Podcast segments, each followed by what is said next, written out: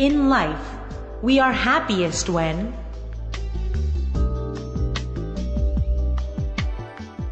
a man and his girlfriend were married.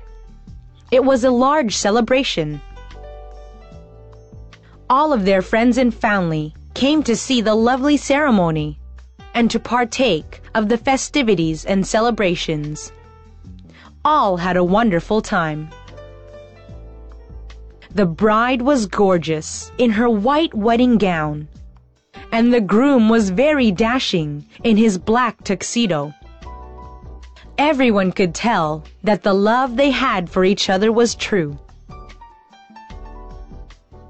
A few months later, the wife came to the husband with a proposal. I read in a magazine a while ago about how we can strengthen our marriage, she offered. Each of us will write a list of the things that we find a bit annoying with the other person.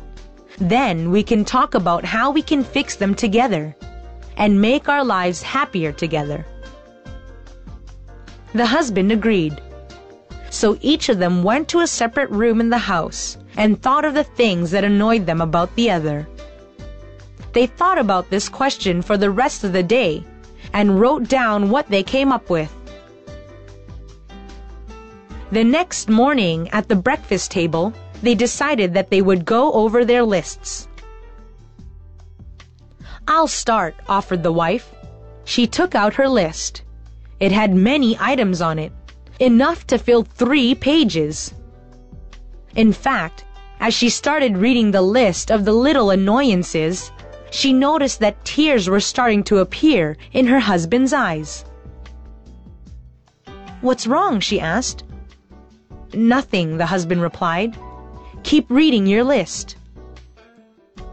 The wife continued to read until she had read all three pages to her husband.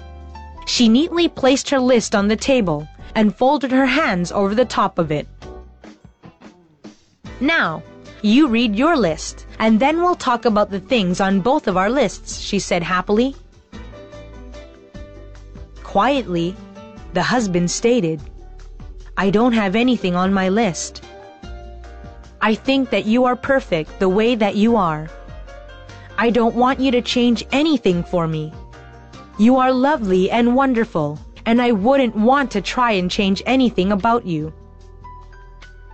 The wife, touched by his honesty and the depth of his love for her and his acceptance of her, turned her head and wept. In life, there are enough times when we are disappointed, depressed, and annoyed. We don't really have to go looking for them. We have a wonderful world that is full of beauty, light, and promise. Why waste time in this world looking for the bad, disappointing, or annoying when we can look around us and see the wondrous things before us?